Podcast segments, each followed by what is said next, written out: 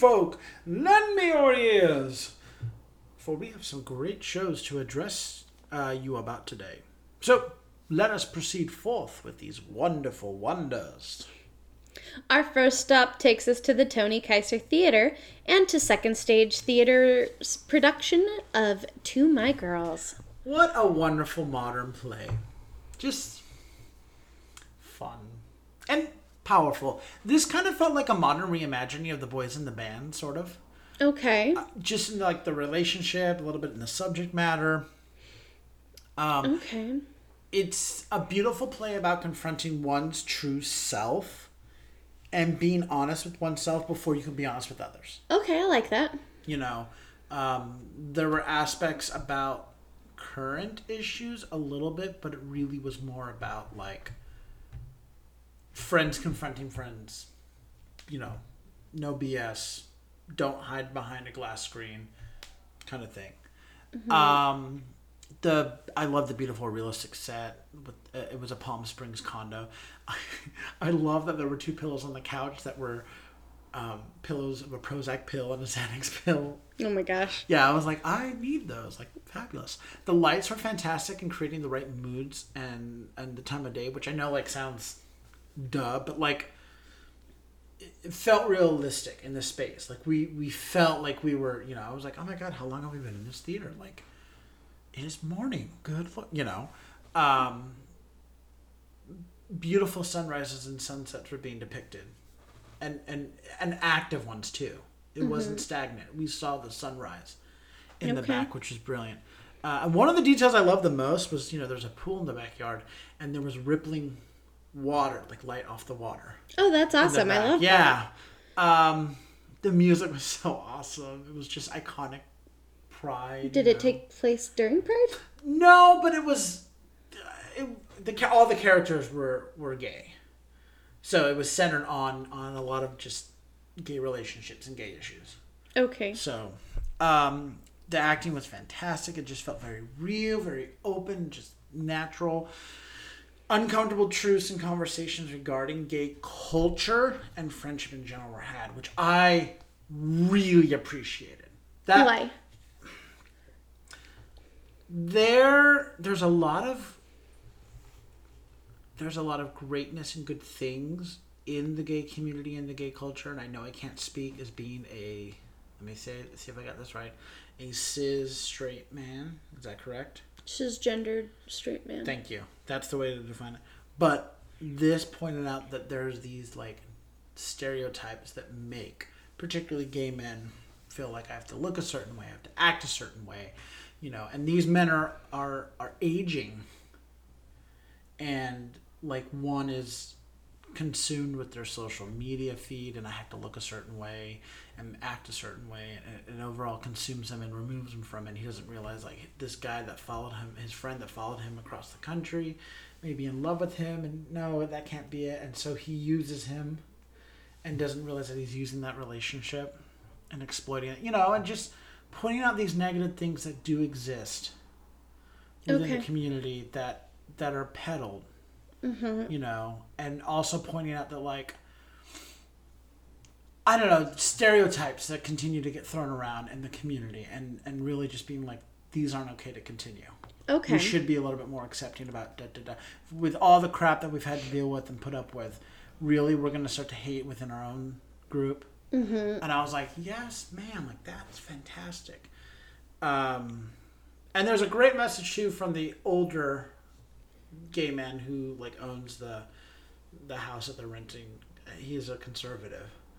Um, and i'm trying to remember the line where he's like that's the thing about your generation. Like you all want to be accepting and embracing of everyone and everything until they disagree with you. And then we can't accept that. And i wanted to be against him because i was like yeah but you were conservative and you are in favor of he who must not be named blah blah blah blah blah but when he just put it that way i went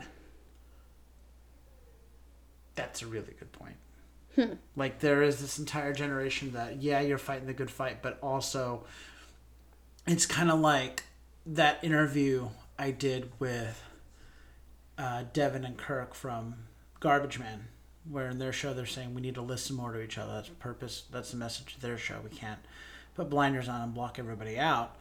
We need to listen more. And I was like, we want everyone to be accepted and and to da da da da da. But until someone disagrees, and then they're wrong. We don't take the time to listen, and maybe we're the ones that are wrong. And I was like, Okay. Don't you make me think on a Wednesday evening. um, yeah, so it was a really great night out, and I loved it. Sadly, this show closed on April 24th, 2022.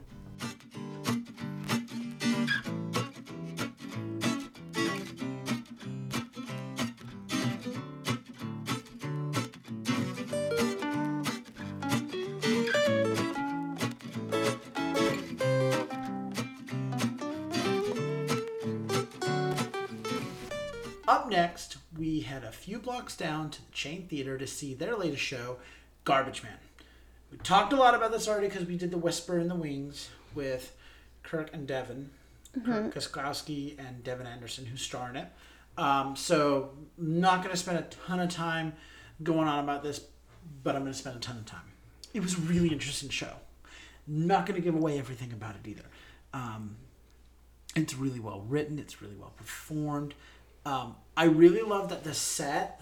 So there's just be like cement blocks for like the wall and stuff. They're cardboard boxes. Huh. And I'm staring at these for a while, and I was like, "Oh, they're cardboard boxes," but I'm like, "That's really smart." It didn't look cheap either, but I was like, "That's really smart." But also, then I was like, "Oh, you're, you're garbage men." Like their their set was like re- repurposed trash in a way, mm-hmm. but not like trash trash. You know what I mean? And I love that a lot of their other set pieces that they needed was like a bench and a parking meter, and that they were hidden under blankets and stuff like that. So hidden in plain sight kind of thing. Oh, I love that. Yeah.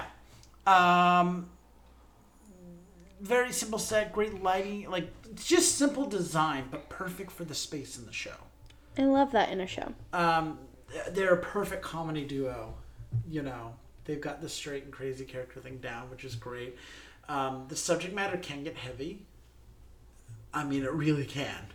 Um, but overall, it's quite human. It's a dark comedy Okay. you know um and like i said in the interview like i'm riding the wave in act one i'm like i know exactly where the show's going i know i got this and then when right before we get to the intermission i was like a baking powder what like we're going where you know and um it yeah it, it didn't i wasn't expecting this when i got my ticket. When i just looked at the synopsis i thought we were just dealing with the one issue of you know the one guy needs a gun. That's what i thought we were dealing with and Then there was this whole other layer. it, uh, there's a whole other show and i was like that's what a good show will do. They'll lure you in with this you need to come see this and then by the way womp you know.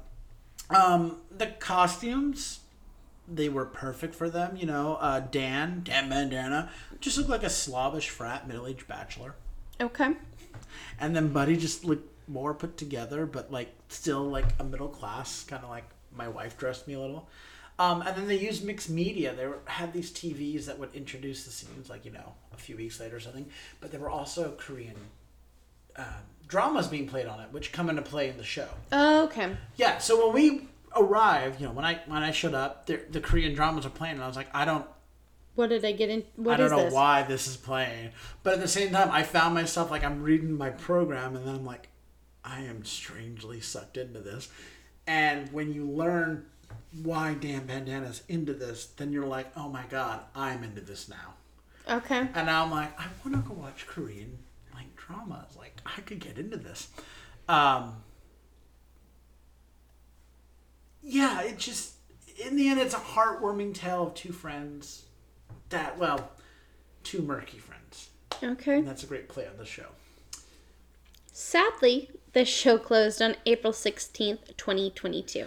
And this concludes this episode of the Broadway Bulletin. Be sure to tune in to our next edition coming out every Tuesday and Saturday. So until next time, I'm Andrew Cortez, And I'm Hope Bird. reminding you to turn off your cell phones Unwrap your candies and keep your mask on and keep talking about that theater.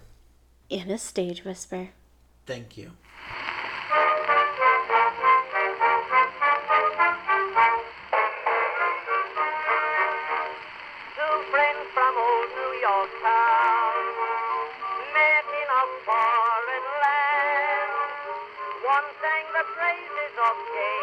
If you like what you hear, please leave a five star review, like, and subscribe. You can also find us on Facebook, Instagram, and Twitter at Stage Whisper Pod. And feel free to reach out to us with your comments and personal stories at stagewhisperpod at gmail.com.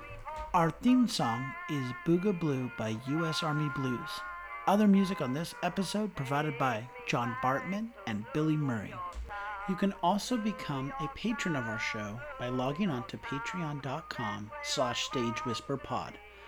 There you'll find all the information about our backstage pass. Thank you so much for your generosity. We could not do this show without you.